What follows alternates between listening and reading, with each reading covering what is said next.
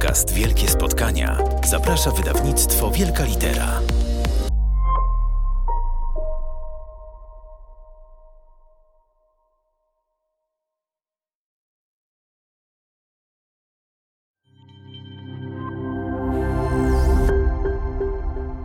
W wielkim spotkaniu w Wielkiej Literze spotykamy się z pisarką, dziennikarką, archeolożką, mamą Martą Guzowską.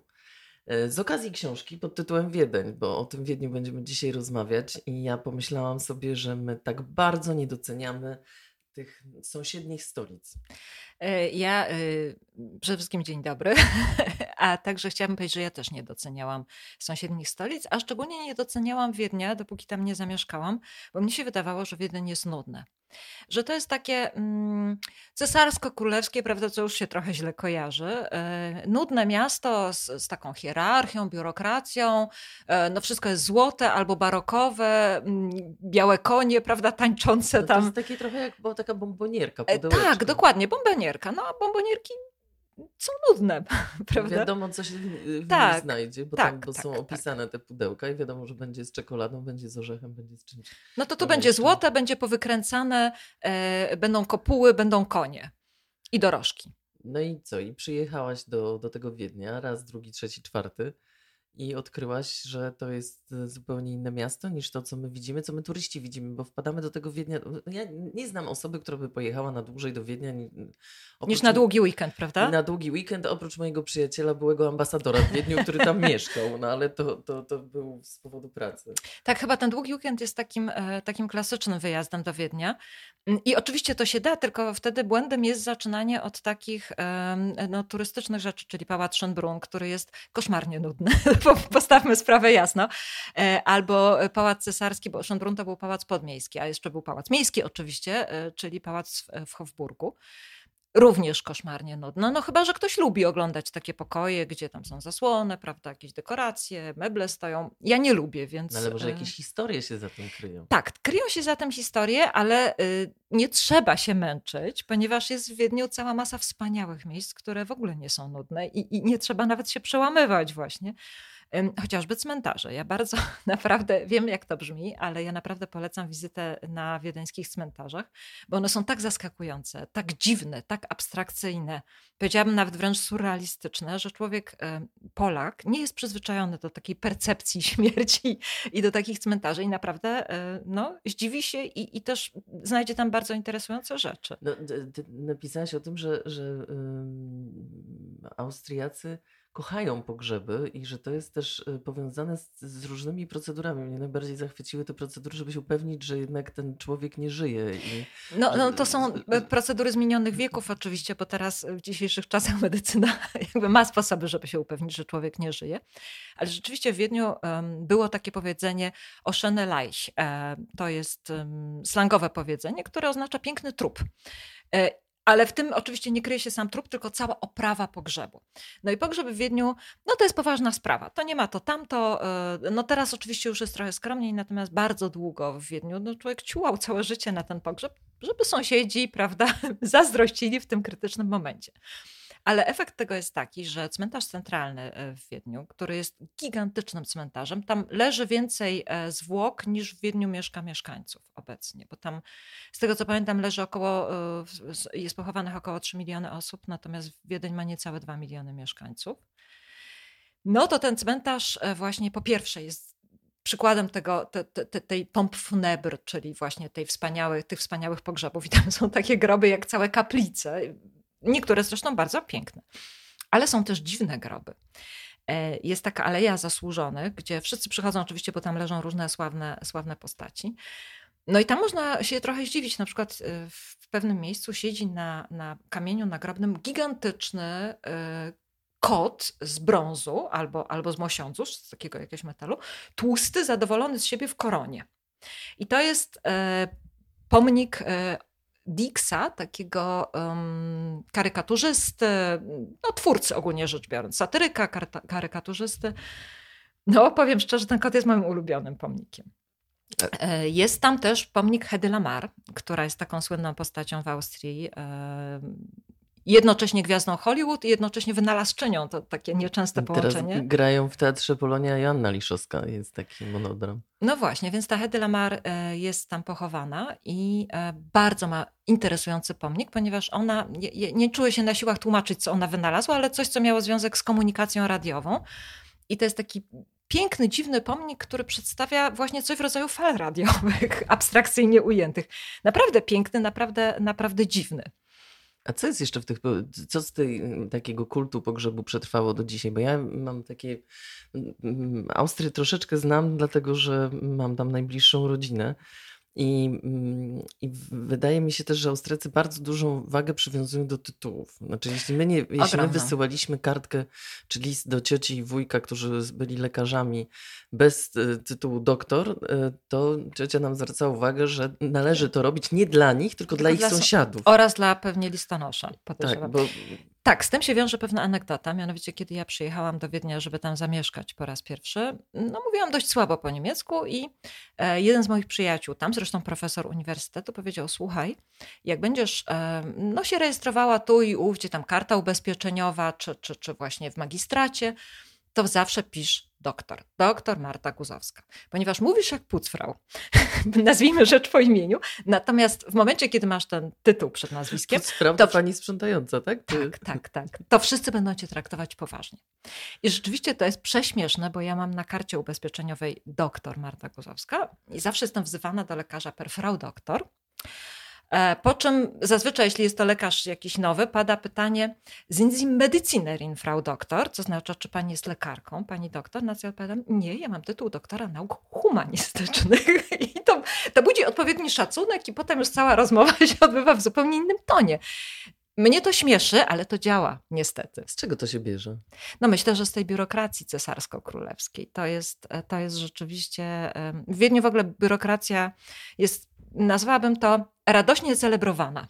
To znaczy, rzeczywiście e, dużo jest tej biurokracji, ona jest taka mm, godna i, i, pełna szacunku dla samej siebie, ale pandemia to bardzo zmieniła, bo kiedyś trzeba było się stawić osobiście w jednym urzędzie, w drugim urzędzie, w trzecim urzędzie, a teraz, e, kiedy dzwonię i mówię, że potrzebny mi jest jakiś dokument, to proszę tylko nie przychodzić, my go zaraz przyślemy. Więc, mhm. więc to, się, to się chyba trochę zmieniło. Zobaczymy, jak będzie dalej.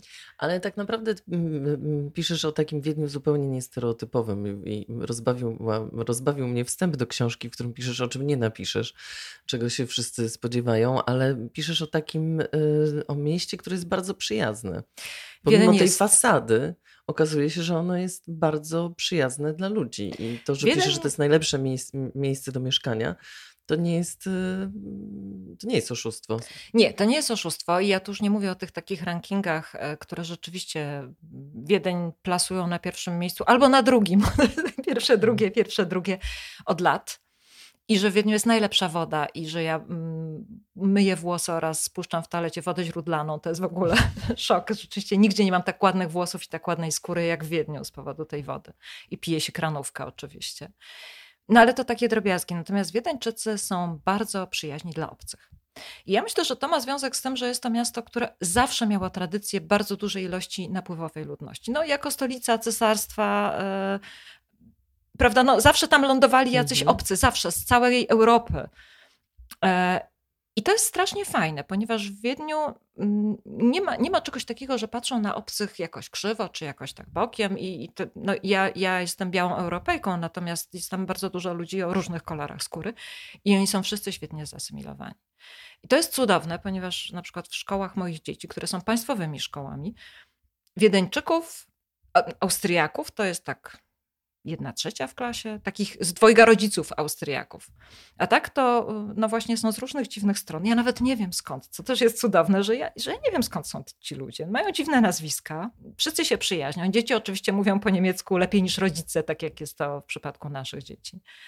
I rzeczywiście jest w tym Wiedniu taka tradycja um, takiej swobodnej asymilacji.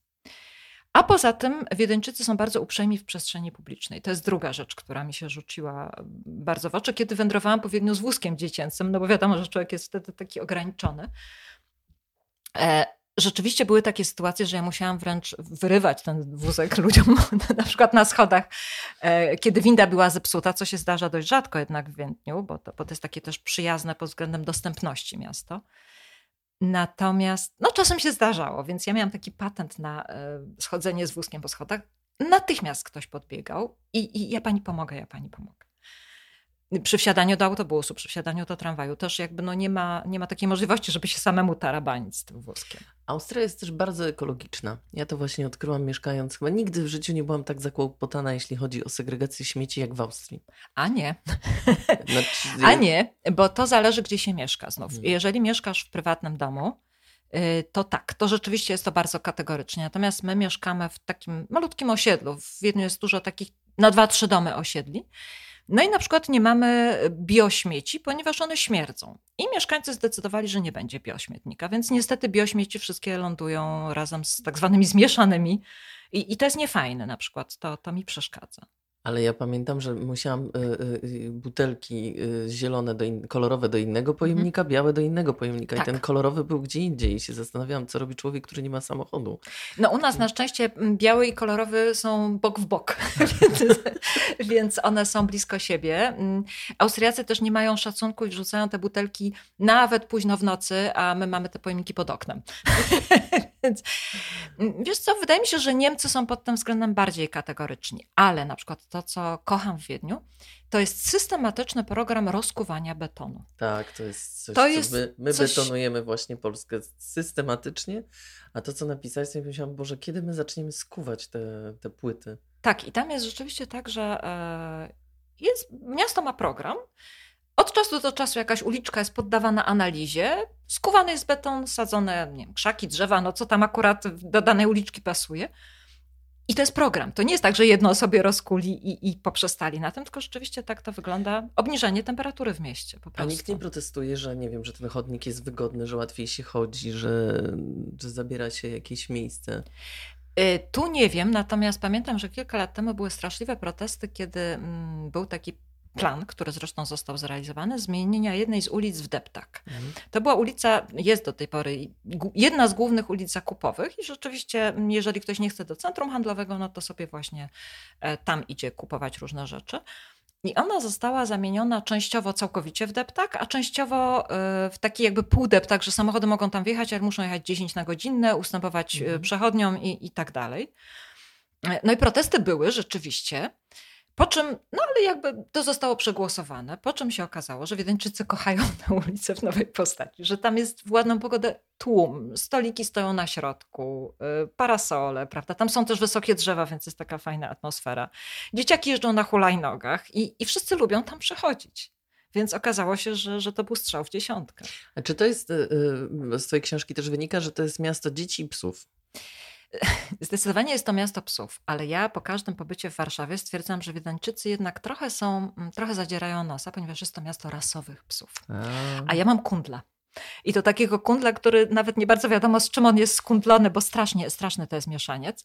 No i tak trochę spacery z moim psem to tak właśnie mm, takie mam poczucie niższości, a Warszawa jest miastem kundli, uważam. Warszawa jest miastem cudownie brzydkich kundli ze schronisk i tutaj się czujemy bardziej na miejscu z moim psem. No tak, ale, ale z kolei Austriacy też nie mają za dużo tych psów w schroniskach. Nie, oni mają... Sprowadzają psy tak, do schronisk. nasz pies został sprowadzony do schroniska austriackiego z Węgier. I oni rzeczywiście sprowadzają. Yy, tak, to prawda, Austriacy kochają psy.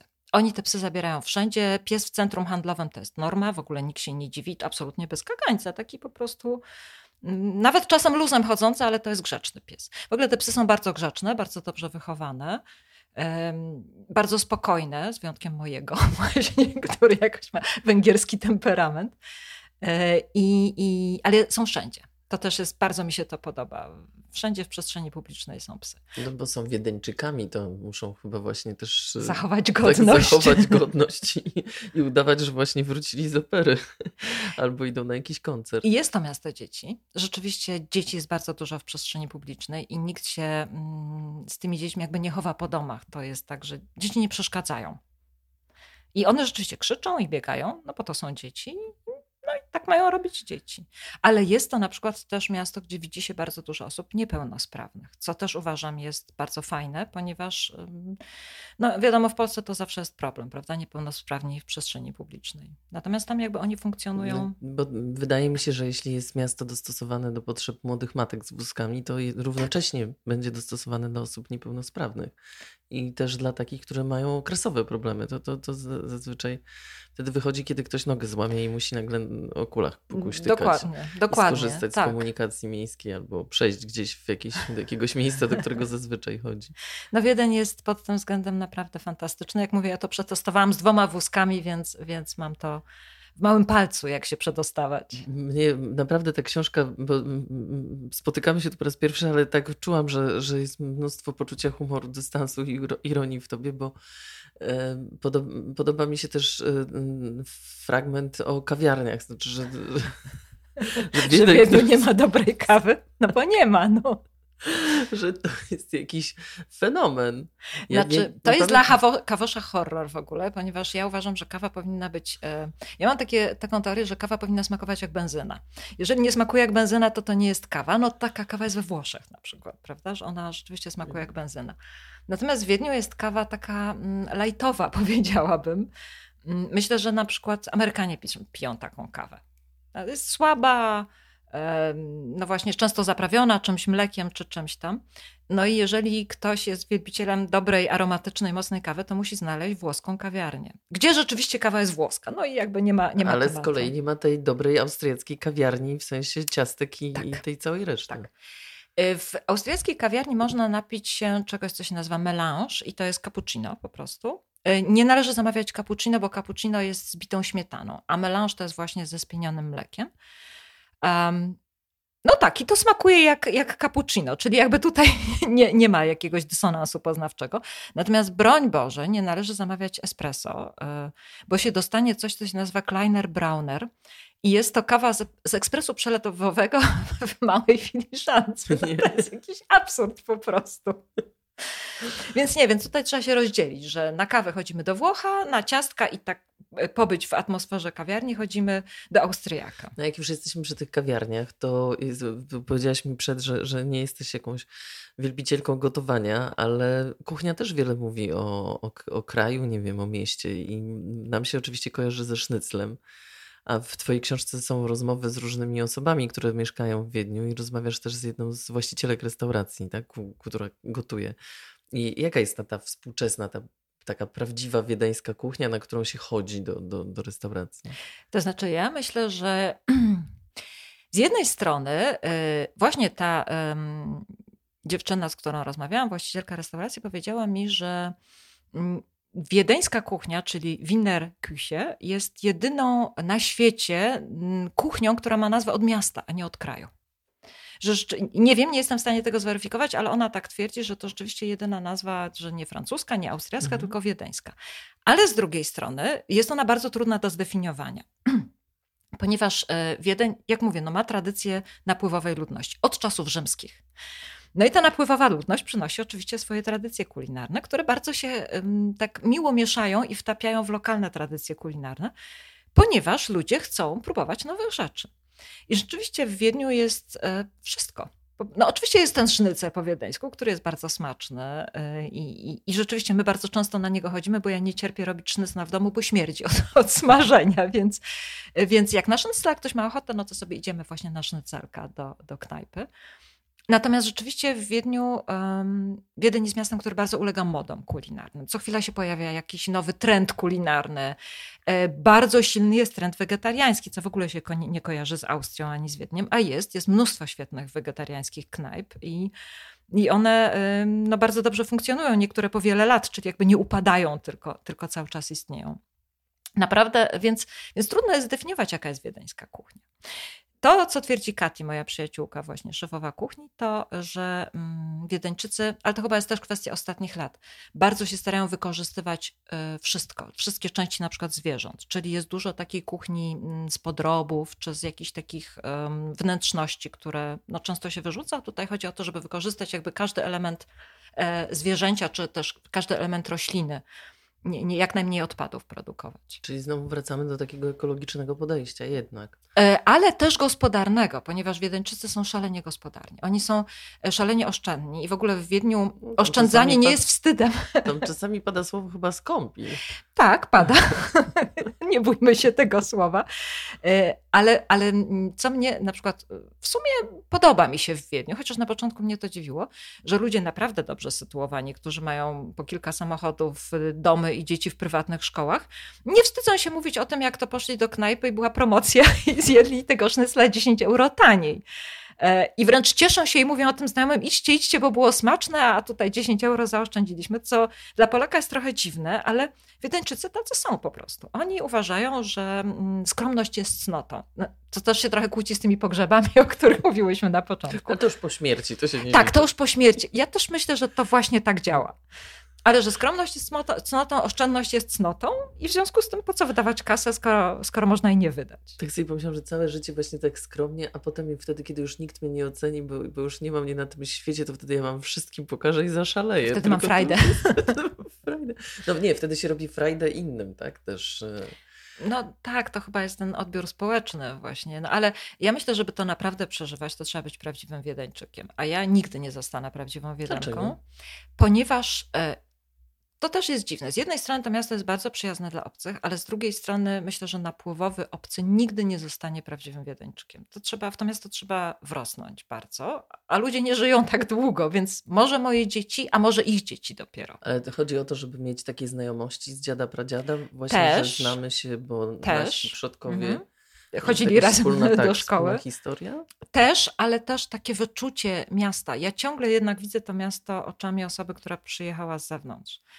Ale na przykład moje dzieci, które jedno się urodziło w Wiedniu, a drugie przyjechało jako dwulatek, y, na pytanie, kim się czują, mówią Wiedeńczykami, nie Austriakami, bo one zresztą nie są Austriakami, są Polako-Węgrami, więc w ogóle nie mają nic wspólnego z Austrią. Natomiast mówią, czują się Wiedeńczykami. Więc może na przykład jak dorosną, one, one będą się czuły tam jak w domu. Czyli to jest tro, trochę tak jak Nowy Jork, ale nie do końca, bo w Nowym Jorku jednak to, że ktoś mieszka tam od dawna nie ma żadnego znaczenia, ale ci, którzy mieszkają w Nowym Jorku, może są Nowojorczykami yy, częściej niż, że są Amerykanami. No więc w Wiedniu na pewno ludzie mówią, że są Wiedeńczykami, a nie Austriakami. Oni tam gdzieś są, oczywiście w paszportach mają, nie, no, jak muszą coś załatwić, E, to tak, ale, ale generalnie są Wiedeńczykami. A co oni o nas myślą? Bo rozmawiasz tam z Polakiem, który mieszka już chyba od 40 lat. Tak, z Radkiem Knapem. Tak, i no i on opowiada takie historie właśnie z lat y, nie wiem, 70., 80., kiedy ten stereotyp Polaka, który kradnie Mercedesy, był dosyć silny.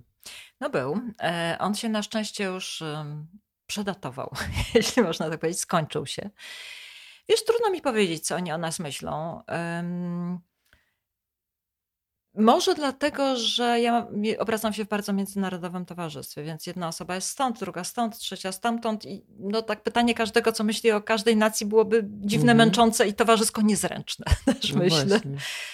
Natomiast y, wydaje mi się, że od czasu, kiedy mamy Unię Europejską i Polska jest w Unii, to jakoś tak bardziej jesteśmy, mamy większy kredyt w Wiedniu, że po prostu no, skoro jesteśmy w Unii, no to jesteśmy widocznie jakoś się nadajemy do współżycia. To miasto, kiedy pierwszy raz zobaczyłam Wiedeń, to mi się wydawało właśnie to, do, do czego zaczęłyśmy, taką laurką. Ja patrzyłam, jeszcze to był okres przedświąteczny, więc chodziłam i czułam się jak w bajce i przyglądałam się temu bardzo z zewnątrz i zastanawiałam się, czy to jest tak, że to, to, to, właśnie o czym mówisz, że ty się nie do końca poczujesz mm, może tą wiedenką, że, że za mało czasu, że ono jednak ma taką fasadę, pomimo tej przyjazności, jednak jest w jakimś sensie nieprzystępne. Tak, ma, ma taką barierę, ale ja nie, nie wiem, czy to jest Wiedeń, czy to po prostu nie jest tak z każdym dużym miastem, które ma taką silną tradycję, że ono wymaga od swoich mieszkańców, żeby się długo asymilowali, że to nie ma tak, że przyjedziesz, panie, i już po pięciu latach się czujesz jak w domu. Nie, nie, nie. Musisz się bardziej postarać. Na przykład dzieci sobie urodzić, niech te dzieci się tam asymilują.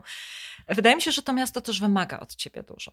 Wymaga w sensie, e, no nie mówię tu już o, o, kulturze i tak dalej, właśnie wymaga tej uprzejmości, bo ona jest bardzo zaraźliwa i ja też się rzucam pomagać ludziom, bo tak jest po prostu.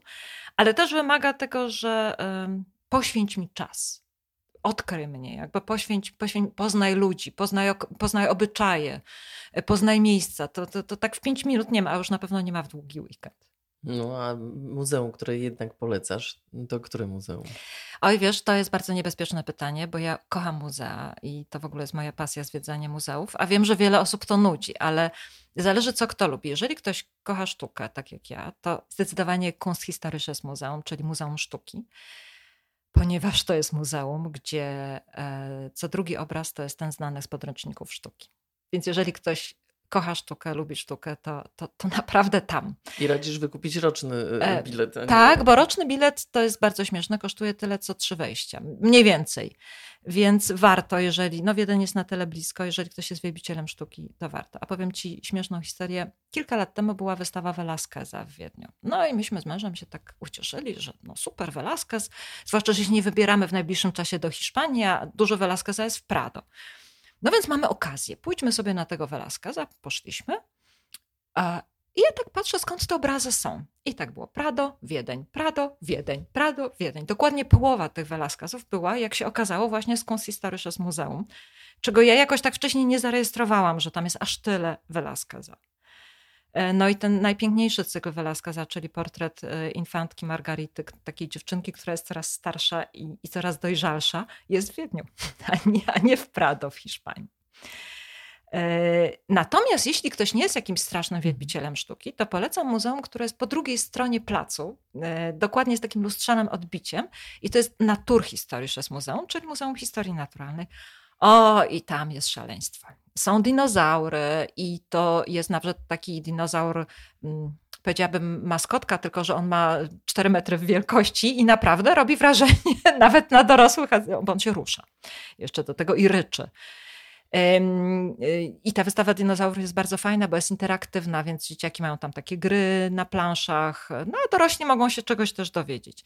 Jest świetny dział ewolucji człowieka, no też interaktywny bardzo. Można sobie na przykład zrobić zdjęcie, jakby się wyglądało jako australopitek, dajmy na to. I sobie wysłać na maila, więc można sobie mieć to zdjęcie, potem i znajomym rozesłać.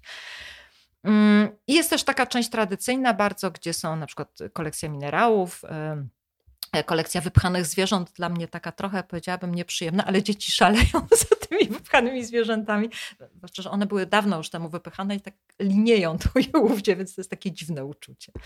No ale mm, prawda, jeżeli się chce pokazać dziecku zebrę, no to może jest właśnie miejsce, żeby, ale. I, ale to, co jeszcze też odradzasz, to jest wizyta na praterze się mówi? Tak, na praterze. A to marzenie mojego dzieciństwa było. Ja zawsze zazdrościłam koleżankom, którym się udało tam pojechać i i być w tym wesołym takim miasteczku. To był taki to Disneyland. To jest horror. nie, nie, nie rób tego. Nie, w ogóle niech nikt tego nie robi. Znaczy, ja tu wyrażam swoją własną opinię, ponieważ yy, wiesz, mi jest cała masa ludzi, którzy tam jeżdżą i są zachwyceni, ale dla mnie to jest takie miejsce, gdzie jest potworny hałas, oczywiście, siłą rzeczy. Jest potwornie drogo, bo każda z tych atrakcji kosztuje strasznie dużo. Um, i dzieci szczególnie, no bo wydaje mi się, że dorosły człowiek tam nie idzie bez potrzeby, tylko idzie z dziećmi, dostają tam, znaczy wpadają w taki dziwny stan rozedrgania i potem już się nie uspokajają do, do późnych godzin nocnych. A ja tego bardzo nie lubię. Wydaje mi się, że to, to jest taka, taki typ rozrywki, który właśnie tylko szkodzi, a nie pomaga. Byłam na praterze, słuchaj, chyba trzy razy w sumie przez tych 13 lat, kiedy mieszkam w Wiedniu. Dwa razy, raz, bo żeśmy właśnie nie wiedzieli, że to jest takie straszne i poszliśmy z dzieckiem. Drugi raz, bo było przyjęcie urodzinowe któregoś z kolegów i moje dziecko było zaproszone.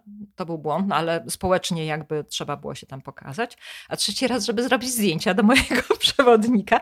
I to było fajne, bo to było tuż po zdjęciu lockdownu, nie było tam nikogo i byliśmy jeszcze z moim synem rano, żeby zrobić zdjęcia. I rzeczywiście nie było żywej duszy. I tak powinien wyglądać prater. A jest jeszcze, bo, bo, bo też jest, yy, wspominasz o tym, jak się zmienia w czasie pandemii yy, Wiedeń i Austriacy są tacy bardzo korekt. Bardzo. Kiedy rozmawiam z moją kuzynką, mm. która mieszka w Klagenfurcie, który jest gdzieś tam bardziej na południe, jest no, też tam trochę inny klimat no to ona się zawsze dziwi, jak ja jej opowiadam o tym, jak na przykład, nie wiem, górale w czasie lockdownu wymyślali różne parkingi, wynajmowali. No ja w ogóle nie ma takiej możliwości.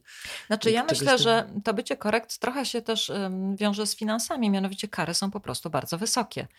E, I ja naprawdę mm, dam Ci przykład. Siedzieliśmy przez dwa tygodnie w kwarantannie, ponieważ moja córka przyniosła e, wirusa z, ze szkoły bezobjawowo zupełnie, więc to też taki właśnie najbardziej niebezpieczny typ, no ale zamknęli nas.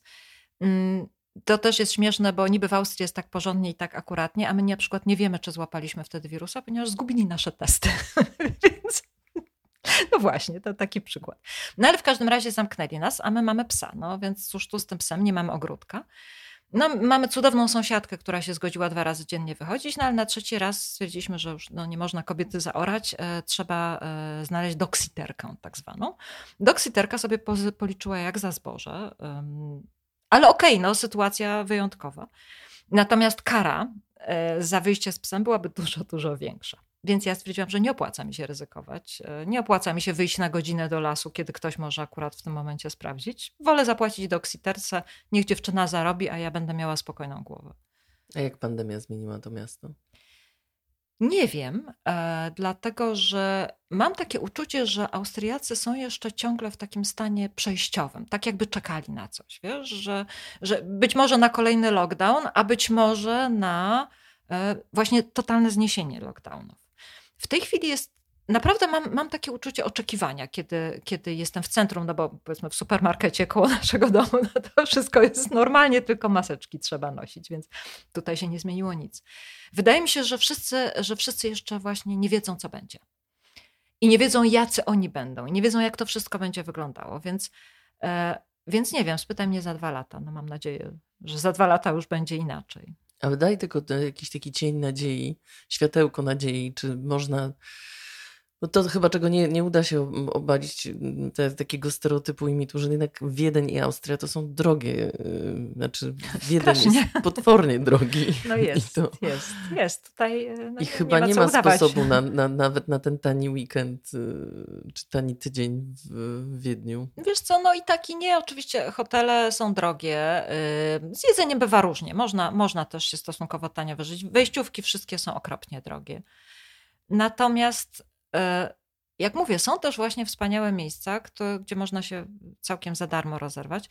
Ja na przykład, e, jeden z moich ukochanych miejsc, które jest w ogóle w takim, mm, położone w takiej lokalizacji, że no, że mało kto tam dociera, e, a to jest bardzo poważny błąd, jest cmentarz świętego Marka, który zresztą po nie wiem czy po austriacku, czy po wiedeńsku, nazywa się St. Marks przez X, więc człowiek się zastanawia, o co cholera chodzi z tym Marksem, prawda? A to jest święty Marek, który został zamieniony w park. I to jest cudo. To jest wspaniałe miejsce, gdzie wchodzi się, e, on leży przy takiej dość ruchliwej ulicy, wchodzisz przez bramę i nagle otaczają cię ogromne drzewa i takie na wpół zrujnowane nagrobki, które już służą tylko dekoracji. Więc idziesz tak no, aleją cienistą, wspaniałą, prawda, piękną e, zresztą. Te nagrobki są bardzo ładne, ale takie romantyczne, takie właśnie trochę omszałe, trochę zapadnięte. Nie takie wypicowane, wiesz, mhm. lastryko po prostu jeszcze wypastowane, tylko właśnie takie szalenie klimatyczne. I tam na przykład też gdzieś tam był pochowany Mozart. Jak wiadomo, Mozart został wrzucony do zbiorowego grobu i nikt nie wie i nigdy się nie dowie, e, gdzie został pochowany, ale gdzieś na tym terenie, więc tam jest taki symboliczny grób Mozarta.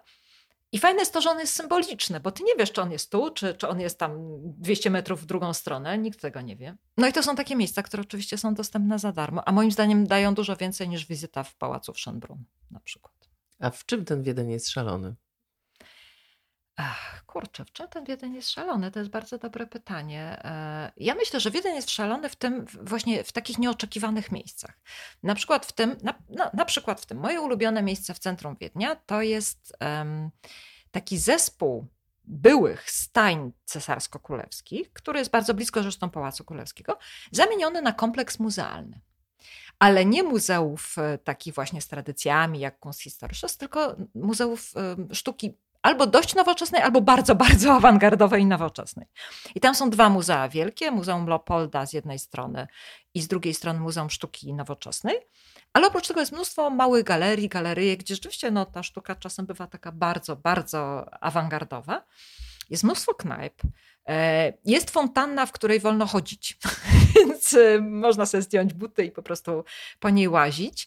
Jest mnóstwo różnych e, eventów od czasu do czasu, no można się wpakować, bo tam jest ogromny dziedziniec, więc można się wpakować właśnie na jakiś mały koncert albo na jakieś, nie wiem, popisy kuglarzy albo coś takiego. Są stoiska, na przykład w zimie są stoiska z grzańcem, żeby się tak, prawda, rozgrzać. I to jest taka mm, fajna przestrzeń miejska, w tradycyjnych oprawach, bo te budynki z tych tradycyjnych stajni są. Zresztą tam są takie nawet rzeźby w kształcie łbów końskich, żeby nawiązać do tych stajni. Więc w tym ten Wiedeń jest dziwny, że masz tradycję i nowoczesność, i to bardzo tradycję i bardzo nowoczesność, tak nie pośrodku, właśnie sklejone razem. No to fantastycznie, że odczarowałaś ten Wiedeń, bo, bo to jest jedna z takich książek, które na pewno sobie zostawię jako taki... Przewodnik? Tak, ale taki specyficzny Chciałabym. przewodnik, dlatego że że to jest y, też kawał historii, o której teraz nie będziemy tu rozmawiać, ale te historie, które tam przytaczasz, są pasjonujące i to jest, y, to jest duża wartość tej książki. Ale to właśnie, że odkrywasz te miejsca i że tłumaczysz na przykład dla mnie to były y, te szaliki, które że można zarezerwować sobie miejsce. Tak, ale czy to nie jest cudowne? No, fantastyczne, to mnie tak ujęło i pomyślałam, że, że bo to chodzi o to, że żeby zdobyć tanie wejściówki, no tanie, tańsze Nie, nie, bilety, one są tak? naprawdę tanie. One tak? są, wiesz, normalnie bilet do opery to jest pomiędzy kilkaset a kilkadziesiąt euro, natomiast te wejściówki są tam po, po 13, 15 euro, więc one są rzeczywiście bardzo tanie. Tylko nie trzeba stać w kolejce, wystarczy zawiązać apaszkę albo szalik. Tak, na takiej barierce. E, no i w momencie, no, bo, bo, bo jakby kolejka jest długa, a tych wejściówek jest dość mało, więc chodzi o to, żeby zarezerwować sobie miejsce, nie stać tam cały dzień, no tam na jakąś godzinę czy pół godziny przed otwarciem kasy właśnie materializują się ci właściciele apaszek czy też szalików i, i zajmują ich miejsce i sobie tam e, stoją i kupują te wejściówki. Fantastyczne. Chciałabym, żeby taki zwyczaj w Polsce się pojawił. Bardzo dziękuję za to, że to opisałaś. Y, wiesz co, właśnie e, Wiedeń, no, Wiedeń jest takim miastem, które się odkrywa cały czas. Ja tam, jak mówię, mieszkam już bardzo wiele lat, ale absolutnie nie mam wrażenia, że bardzo głęboko wniknęłam w to miasto. I ciągle są miejsca, które mnie zaskakują nawet, y, nawet swoją przestrzenią. Czyli to nie jest tak, że ja widziałam absolutnie każde miejsce już. Ciągle nam się zdarza trafić w jakieś dziwne, dziwne miejsce czego na przykład nie zaliczyłam jeszcze, bo jakoś się nie złożyło. To właśnie jest tak, jak się gdzieś mieszka. To są koncerty przed Wielkanocą i przed Bożym Narodzeniem w kościołach. Mhm. E, przed Wielkanocą to zazwyczaj jest rekwiem oczywiście Mozarta. Przed Bożym Narodzeniem też, no repertuar jest bardziej taki bożonarodzeniowy, różny.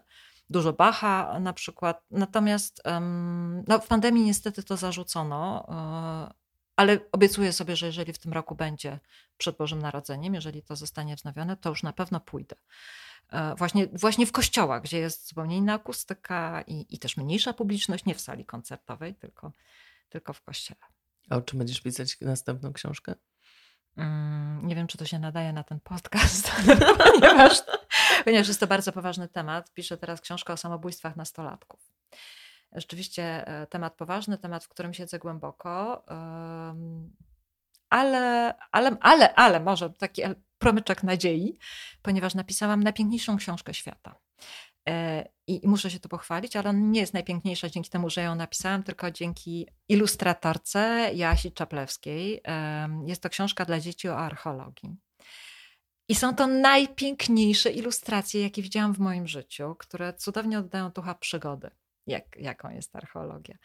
I ta książka będzie niedługo już do e, kupienia. Jest w drukarni i ja ciągle jeszcze jej nie widziałam, wiesz, fizycznie. Jest, jest ciągle, widziałam ją tylko w pliku.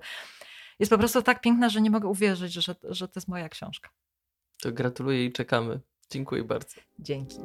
Podcast Wielkie Spotkania znajdziecie na naszej stronie wielkalitera.pl, Spotify, Google Podcast i Apple Podcast.